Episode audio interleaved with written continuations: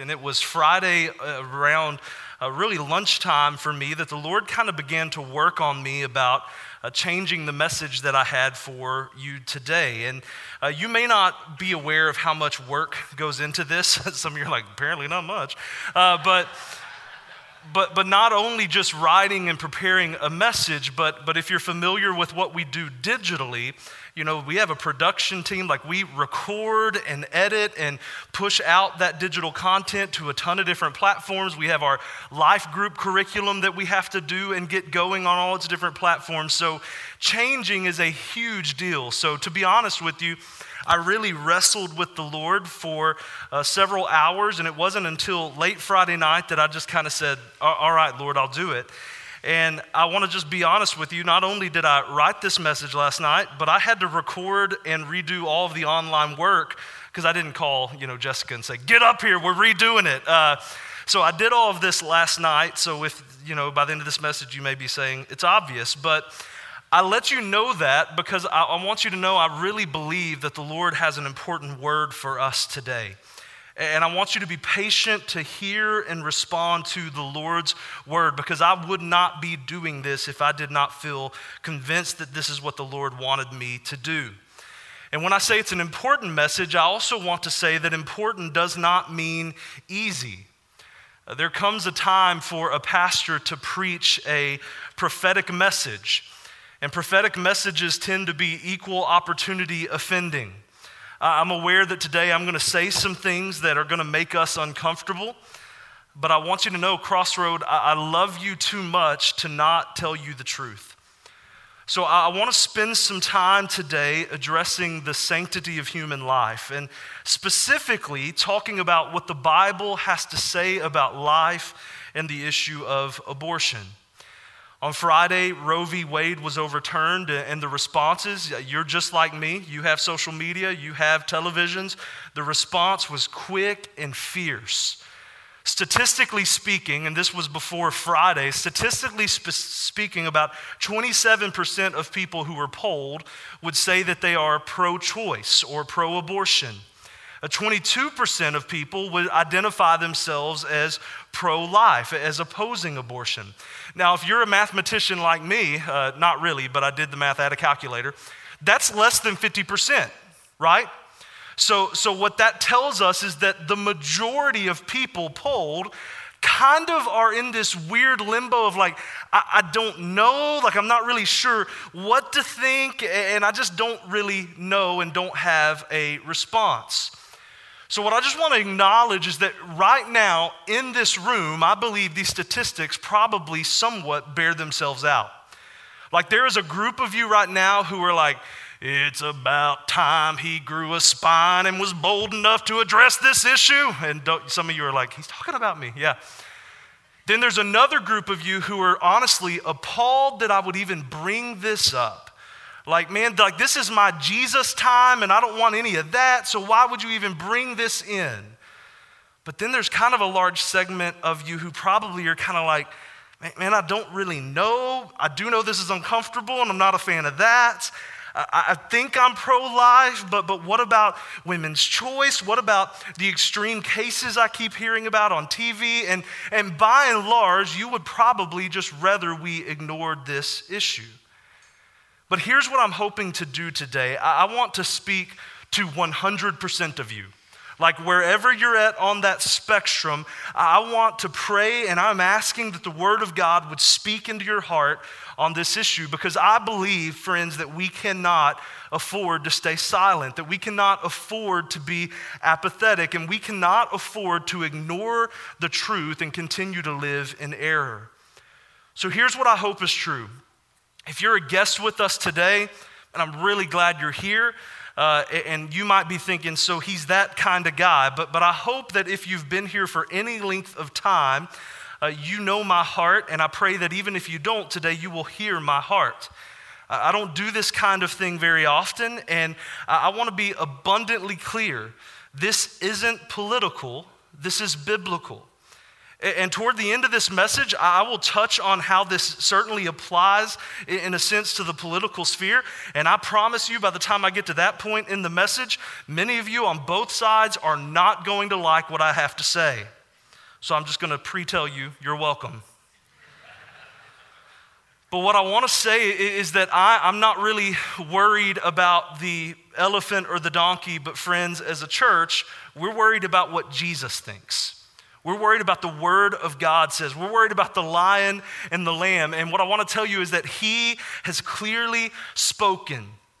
Regardless of what culture thinks, regardless of what the people around us think, regardless of what they say about us, friends, we cannot afford to try to please God and please man any longer. I'm convinced today that we don't just need prophetic preachers, but we also need prophetic Christians, people who will boldly live out their faith, who are not afraid to speak the truth, yet also to do it in love. And yes, that's possible, but it starts with knowing God's word. And I don't know that we've done this enough, which is why I want to just take a minute today to really build the biblical case for life. I think there is a large segment of us, and perhaps even the older generation, but I know this is the case in the younger generation, who just think this is like a white Republican thing. And I want to lay out very clearly for you that this is in the Bible, that this is how we arrive here. And again, if anything, I'm pretty anti-political, which again bothers a lot of you, but that's, sorry. But I'm very biblical, and you as a Christ follower should be too. So it's my prayer that as we get into the word that we will see what God has to say. So I want to pray, and then we'll dive into the word together. We're starting here in Genesis one, then we'll be moving to another passage. But let's just pray now and ask for the Lord's help. So Lord, we come to you right now, and, and I want to ask you, please, God, to speak to the hearts and minds and souls of the people in this room. God, I, I know, again, statistically, some people are thrilled, some people are angry, some people are a little nervous, and some people are apathetic. But God, I, I pray that your word would just cut through all of the clutter of our culture and the baggage that we even bring from our families and our upbringings and all of that, God, and that your word would just pierce our hearts with your truth. So God, we thank you for what you're going to do today, and we just submit ourselves to your word. Would you teach us today? It's in your name we pray. Amen. Well, here's what you need to know, friends. We are a Bible-believing church. Uh, we believe that the Bible is perfect and inerrant, which means it does not have errors in it, and that it is completely sufficient for everything we need for life. So we believe in what is said. We are a people of the book. And I just got to tell you that in our society today, uh, even yesterday, I saw on social media that the word Bible was trending, and I was like, cool, until I clicked on it. And what you were finding, what were tons of people saying, your mythical book shouldn't be guiding the way I live my life. Like uh, your ancient religious text that's not real should not be guiding legislation and all this kind of stuff over and over and over. You've probably seen some of those types of thoughts. What I want to just tell you honestly, and this is without judgment, but I want to just very clearly tell you that if you hold that position today, you're not a Christian. You're not actually a Christ follower. I don't care if you grew up in church. I don't care if you got baptized. If you don't believe that the Bible is real and authoritative for your life, you are not a believer. So, so I want to tell you today that, that I'm glad you're here, and I'm glad you're here to listen to this, but I also just want to be honest with you. This probably isn't going to make a whole lot of sense for you. Because today I'm not appealing to any kind of worldly law. I'm appealing to the Word of God and what it tells us and teaches us. If the book says it, we believe it and we seek to live it out. So with that in mind, I want to read one verse here in Genesis one twenty-seven to begin our time together. Here's what it says.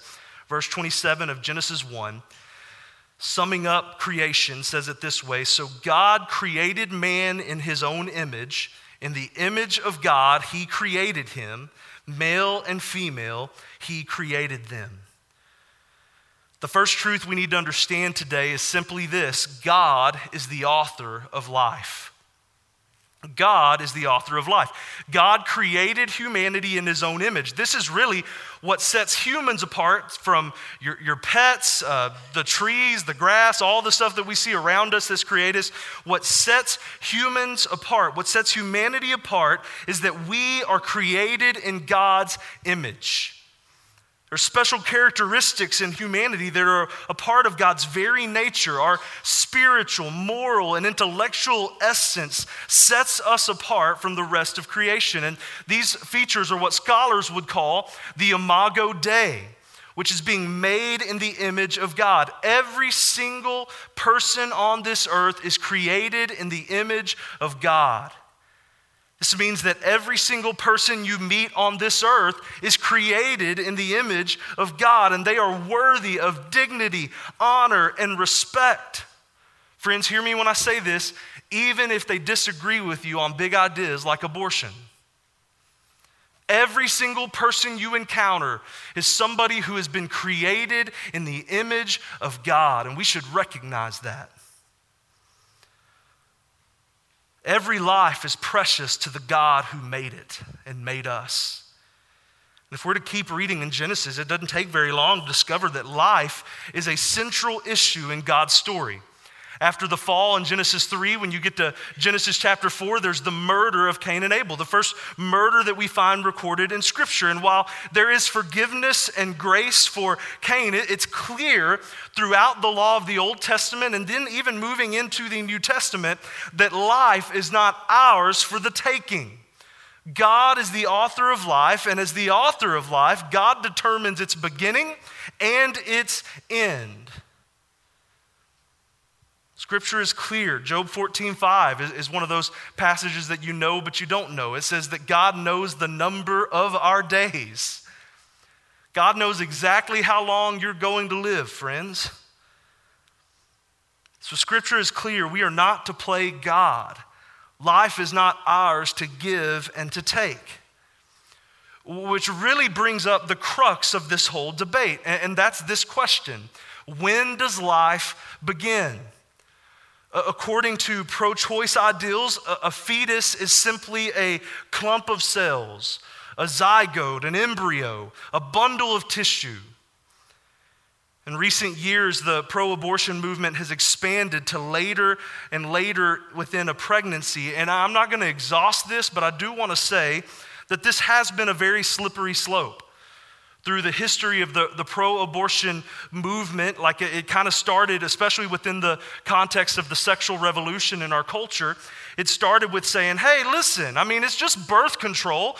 Give women freedom to express themselves however they want. Just give them birth control. And then it's like, hey, it's just a clump of cells, y'all. Like it doesn't even have a heartbeat yet. It's just a bundle of tissue. But now here we are where late-term abortion is becoming the norm in states that are pushing even harder for it. In fact, there are some today who say that a baby is not viable until it can sustain life on its own, even outside of the womb. I, I gotta be honest, y'all, I got toddlers. If I walked out of my house and left them alone for a couple weeks, they ain't gonna make it. So are they viable? Some of you are like, oh, that is gross, Pastor. That's so extreme. That kind of rhetoric is what's harming this dialogue. They would have said the same thing two decades ago when you brought up late-term abortion. But here we are. So Christ followers, we have to ask ourselves an important question for this conversation. When does life begin? And I don't want to just pontificate on that. I don't want to just kind of tell you what I think. We want to see what the Word of God says. So turn with me to Psalm one thirty-nine. In the middle of your Bible is this collection called the Psalms, and we want to go right in the middle of that to Psalm one thirty-nine. Man, I'd love to preach this entire chapter, but we have another service starting in a little while, so I'm not going to do that. So we're going to start in verse thirteen of Psalm one thirty-nine. I'll give you just a second to get there.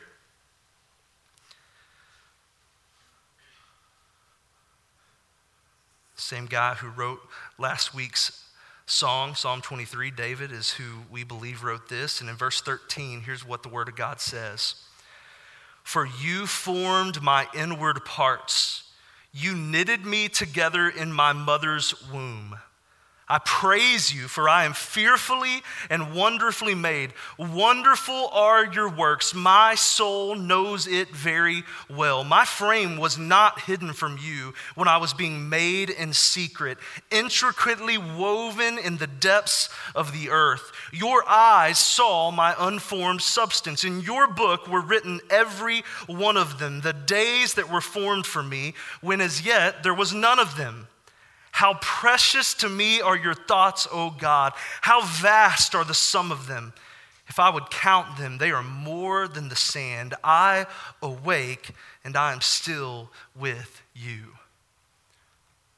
Church, friends, guests, if we believe the Bible, if we believe that the words we just read were inspired by the Holy Spirit of God to the writer of this psalm, David, then this text makes it abundantly clear. Not only is God the author of life, but God is at work in the very beginning of life. Look at the intimacy of this language. God is knitting us together in our mother's womb. We're, uh, when we were being made in secret, when we're being intricately woven in the depths of the earth, God saw us, even our unformed substance.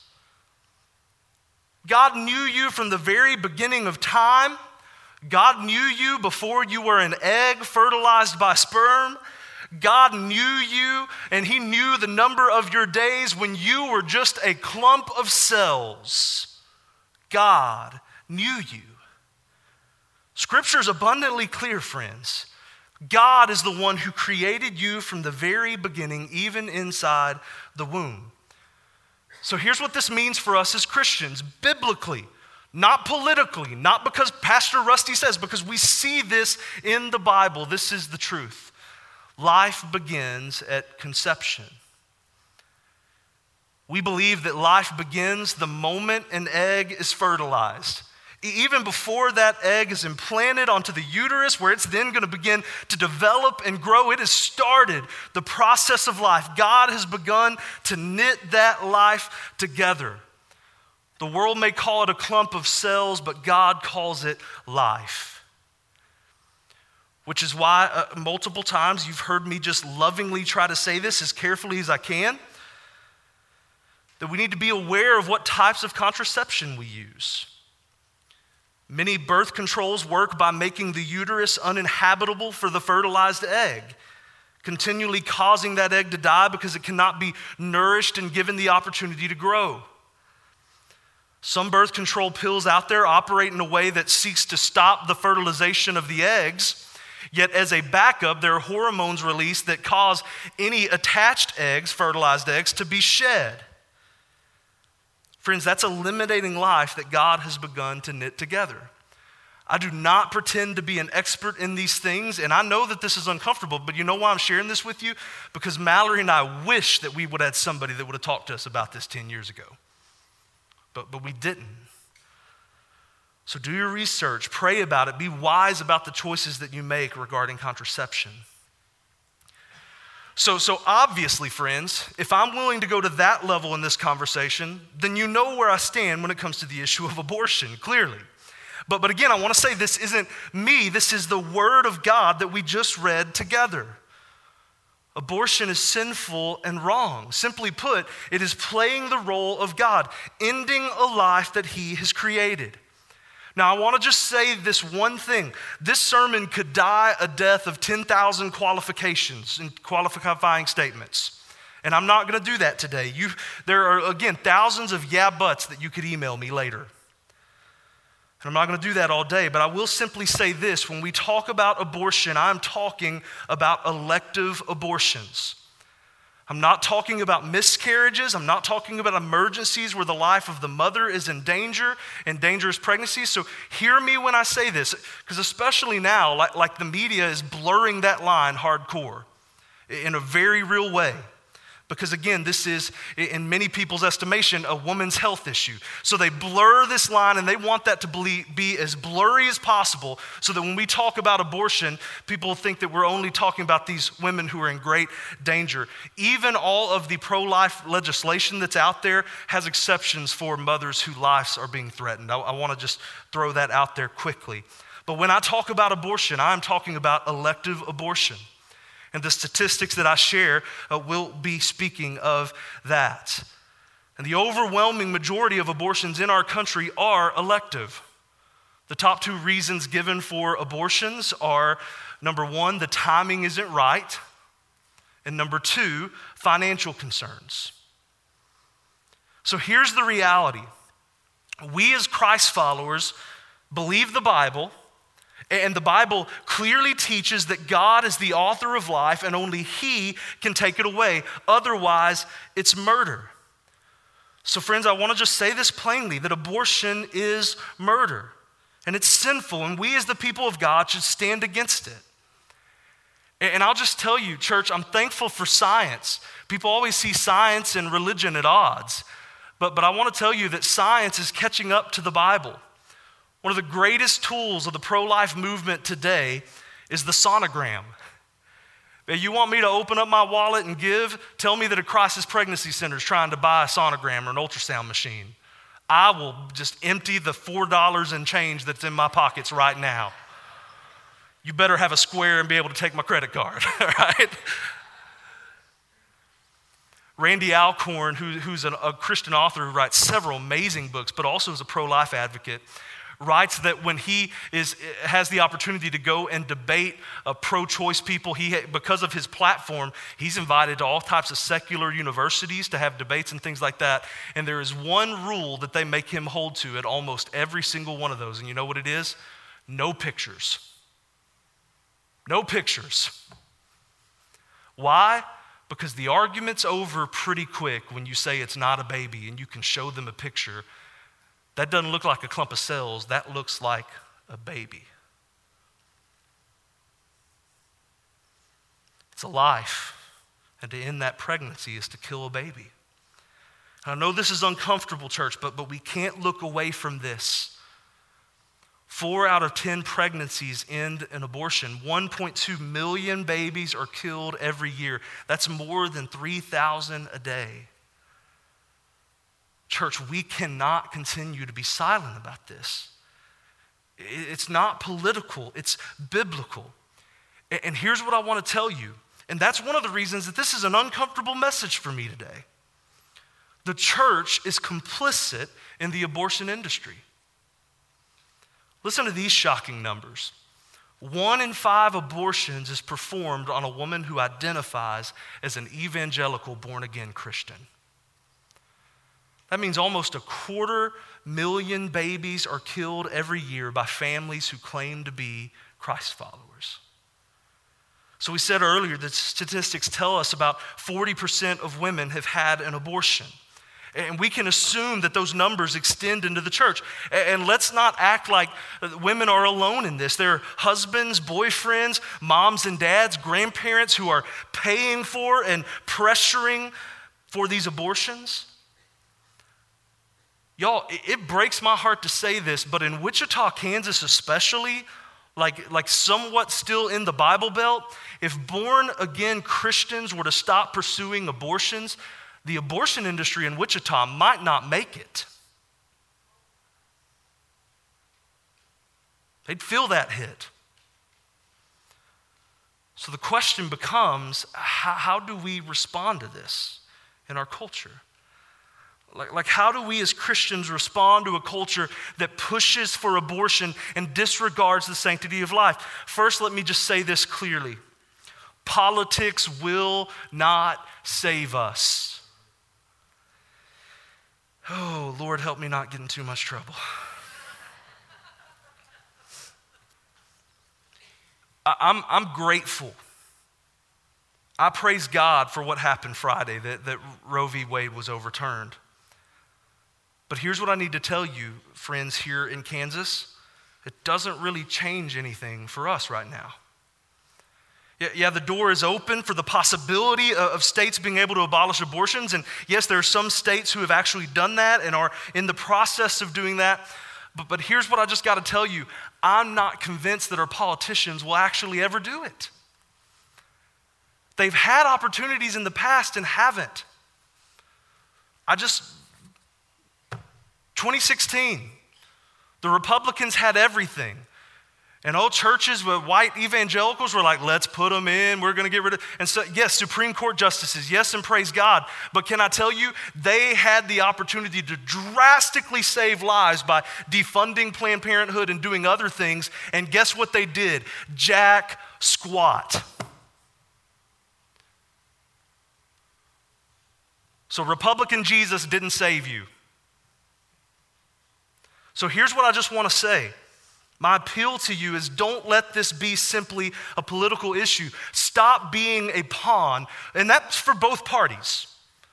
Like Republicans have long been using pro-lifers for years without any meaningful legislation to prohibit or abolish abortion. At the same time, Democrats have co-opted those who would be compassionate for women in crisis, who would be compassionate for those families who are struggling to take care of children and say, well, then what do we do? This is so complicated. And then they've used you to try to vote against these things in the same way without ever asking the hard questions that lead to the hard truth that abortion is wrong. They'd say that it's all about women's health and freedom to choose, and many of you blindly follow that rhetoric without asking the hard questions. Don't let either political party use you as a pawn, friends. While I'm grateful for the overturn of Roe, I, I just got to tell you, I never thought it would happen in my lifetime. I praised God on Friday, but at the same time, I am convinced that politics will not fix this apart from the church of Jesus Christ rising up. If the church seriously was said enough with abortion, if the church of Jesus Christ truly believed that abortion was wrong, abortion would be over in America in six months. But the problem is there are far too many people living in silence. A bit closer to home, I want to tell you that there is a reason you've not heard me pumping up the Value Them Both Amendment. I'm not going to tell you how you should vote on that, but, but here's the reality, friends. It doesn't abolish abortion.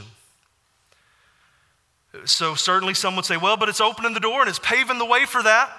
Can I just be honest with you? If you have followed the pro-life movement for any length of time, we've been cracking the door open little by little for decades with no actual change. I'm done. I'm done with political theater.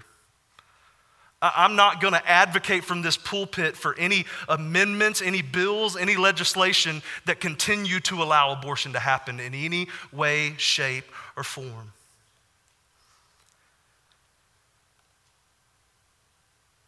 It's time for real change, not just political theater.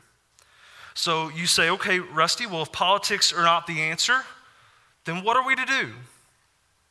I've got a really, really radical answer for you. Are you ready for this? Prepare yourself for the radicalness that's about to come at you. Live out your faith.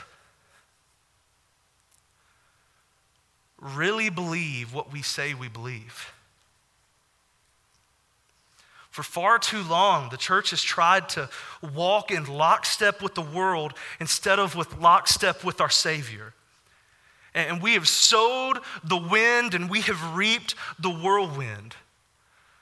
As this decision came down on Friday, I've talked to some of you, uh, really all age ranges, who were shocked at, at friends on social media uh, who responded negatively to the news on Friday. I have to tell you that predominantly for me, it's it's been young adults, and not really here in Kansas as much as on social media. It, it was heartbreaking for me, but but young men and women that I've invested in in youth ministry and other ways who were so upset, posting all kinds of crazy stuff on social media. And before those of you who are older can say, "Whoa, kids these days," can I just tell you something? They're your kids.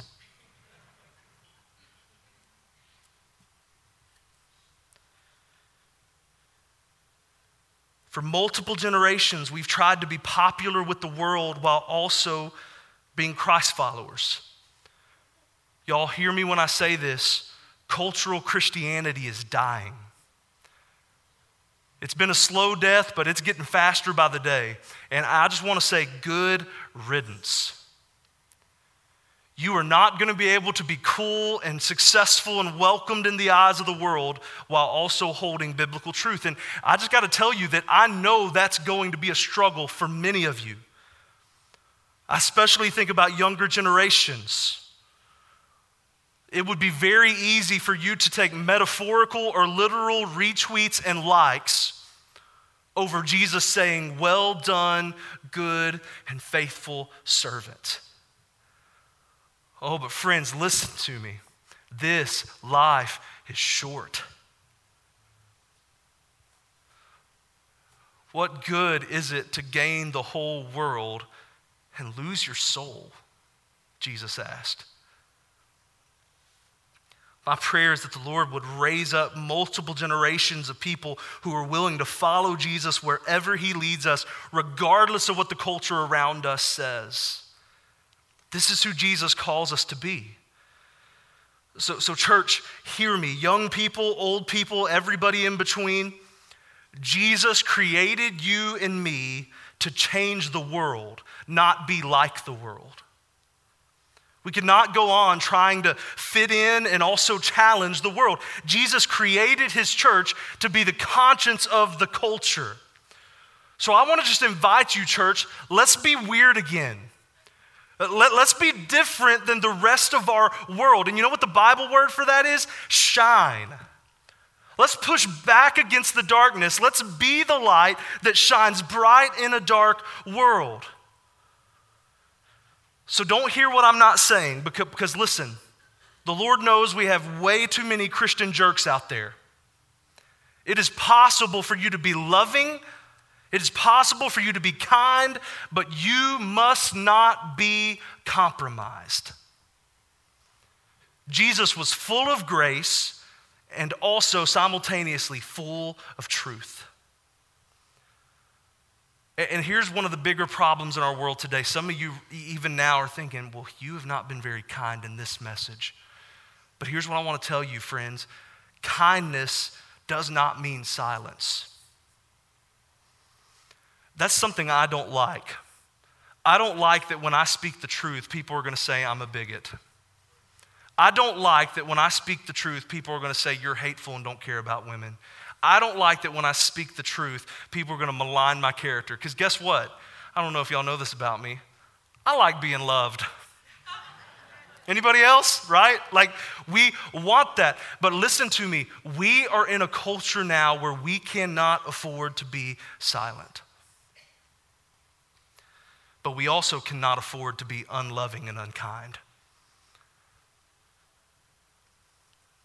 I want us to respond to God's word in a unique way today. I'm, I'm really, honestly, what I want to do is I want to call on our church to repent for two big reasons that I think we as the people of God should repent today. And, and those reasons are fear and apathy. I think, honestly, we are afraid to be different. We are afraid of being unloved and unliked by our culture.